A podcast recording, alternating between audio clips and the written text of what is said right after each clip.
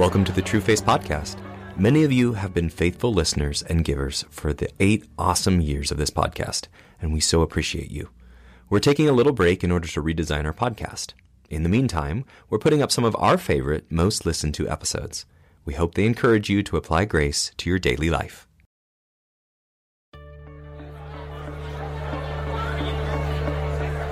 Welcome to the True Face Podcast. Hey, Hey. welcome. Bill is. I try. I was supposed to have lunch with Bill yesterday, and I said, That's more difficult. "Well, I said I'd like to try a different restaurant, and and uh, eleven thirty still good." And he said, "I'm in Madrid." he says, "I am going to try a new restaurant." Yeah, Uh, absolutely. and I said, "I can't make it by eleven thirty. Could you order for me?" And that was the last I heard from him. He's he enjoys laughing with you for about a moment, and then he's got That's to move right, on. and he's We're done. just I. I don't have time for you. Yeah. So Well, I hope he's having a good time in Spain Yeah. with all those Spanish people. uh, Spanish people. Actually, all the the Latin American people Yeah, that's have right. flown to Madrid. See, and that that's applies to what we were talking about earlier is that I want to go there and I want to try to sound like them. Absolutely. And you, know? would. You so would. I just want to go everywhere, travel. Give me two weeks, and then I have to get tested. Can I sound like the Yes. local people? like you're going to be fluent in Spanish in two weeks. Sure, or at least fluent in sounding like I've got a Spanish accent speaking Uh, English. gotcha. Yes. Yes. Like some, yes. some of yes. John's voicemails. Yes. That, uh, Someone who's learned enough English that their Spanish is still bleeding through, but Exactly. they yeah. That's that's all I'm after. I don't want to learn the language. No, no, no. That's not ethnocentric. no, no. no, But speaking of that language, we are getting close on the cure in Spanish. Yes, we are. How how close do you think we are?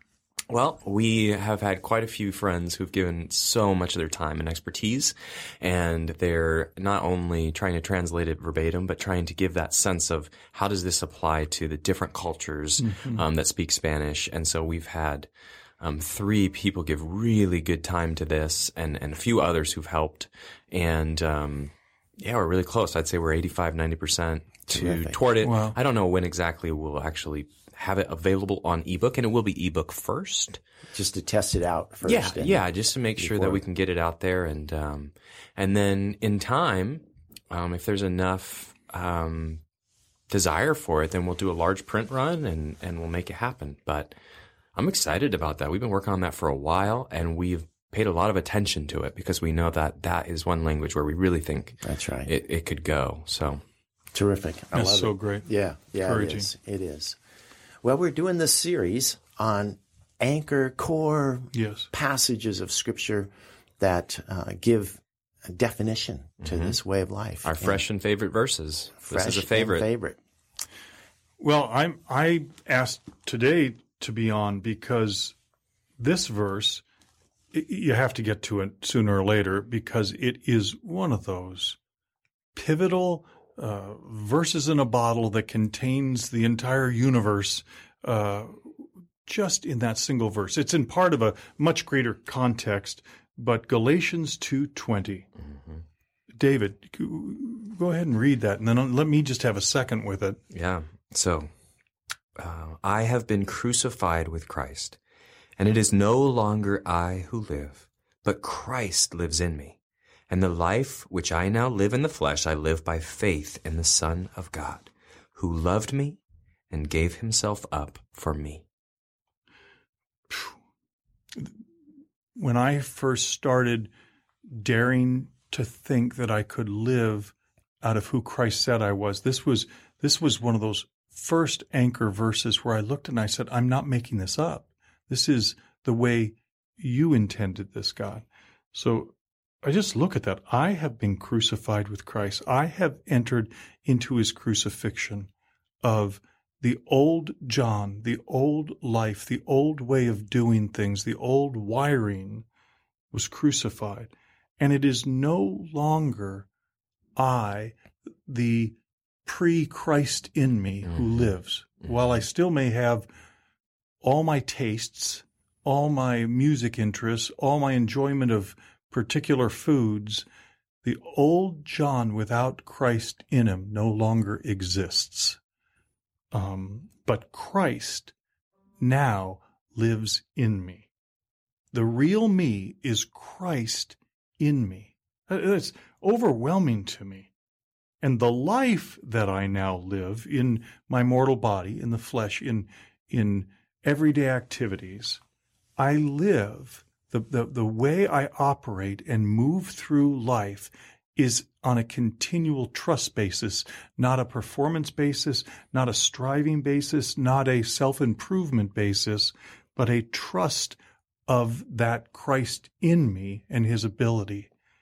And then he says who this is in the Son of God, who has loved me perfectly, endlessly, um, unconditionally, and has given himself up for me Yeah. at the cross and then in the resurrection. So I have in that part of the phrase the reality that all of my healing, all of my restoration, all of my cleanness comes out of what he did on the cross Mm. and the resurrection. I, I- I just, this verse, it just gives me so much endless hope that this is how God wants me to live my life. Yeah, and I, Bruce and I just the other day were talking, um, and he was reminding me of in Philippians uh, about how Christ he he um, resisted to the point of of shedding blood, and that that we can't do that, haven't done that. He did that, and I think about he loved me, Mm. he gave himself up for me Mm. in in the joy of what was to be, but what he did was it was unfathomable. It was, and and uh, for the longest time when I, I didn't want to think about that because you know you get into that whole oh because of what he did then here's now what I must do. But if you can get past Mhm. that junk and just say he loved me, Yeah, I love what you're saying is that he loved me is tied to he gave himself up for me. Yeah, Yeah. yeah. And if you if you miss those two things, then you won't get the unbelievable price he was willing, willing, willing to pay mm-hmm. because of love. Because if if you just if he's just willing to do it because the father wanted him to do it, or if he's just willing to do it because he should, or if he's that he loved and loves me, well then you got somewhere to be. You got somewhere to start. So, so for so many of us, this we wish could be a permission for you. It was for me. It really was a a, a, a linchpin. Uh, pardon the expression. But, Little pun there uh, no ya. pun there, but I just sorry. He is Uh, all in green. Scott green. Morrison gave me a linchpin one time too he that I proudly uh, have. But this verse describes what's happened to each of us and that we can live out of Christ in me. And I don't have to believe my old shame story of the life that I was before Christ in me. Uh, it- it- profound verse, Bruce. This is a bedrock verse Yeah. for discipleship.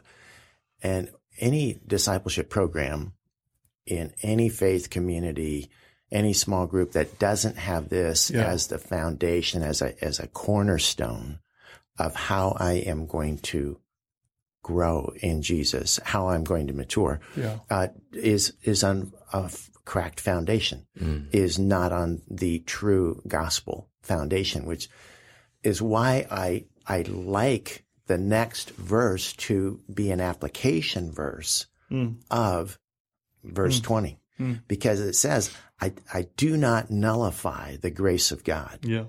for if righteousness was through the law and if that's how I'm going to do my discipleship if I'm going to through self effort through discipline add to righteousness then Christ died for no purpose There was no value there in the was cross. No, no value in the cross. So this verse 21 is the application right. of verse 20.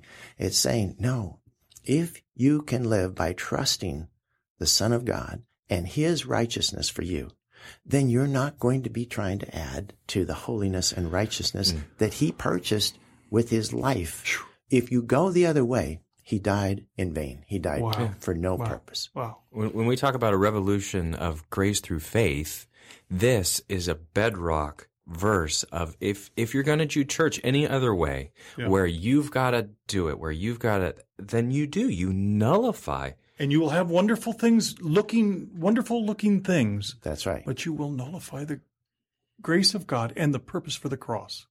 and the Spirit of God who lives in us and who, by the way, inspired these very words, is also actively teaching us that we need to trust this. He is the one that is coaching us and coaxing us yeah. every day.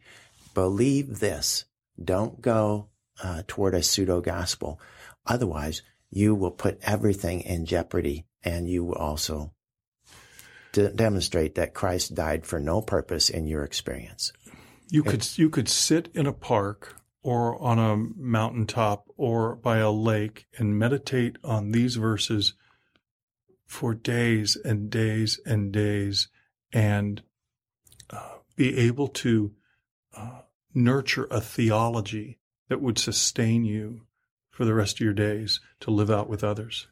It is a fantastic gift. Uh, these uh, these verses in Galatians two, but uh, of course the one that you picked, John, uh, Galatians two twenty, and I I hope that this is a a gift to all of us who are speaking and listening uh, this week as we think about mm. again how do how do I get to be like Jesus? Yeah. Well, I get to live out of Him out mm. of his righteousness. Mm. So good. So, so good. So maybe go find a little spot of God's beauty and just spend some time with these verses. Absolutely. Yeah, absolutely. Well, you guys, we'll see you next week. Favorite verses in Scripture. Thanks for listening to the True Face podcast. If you would like to join the many listeners who support True Face financially or sign up for our monthly newsletter, please visit trueface.org. If you'd like to read the materials these podcasts reference, visit trueface.store.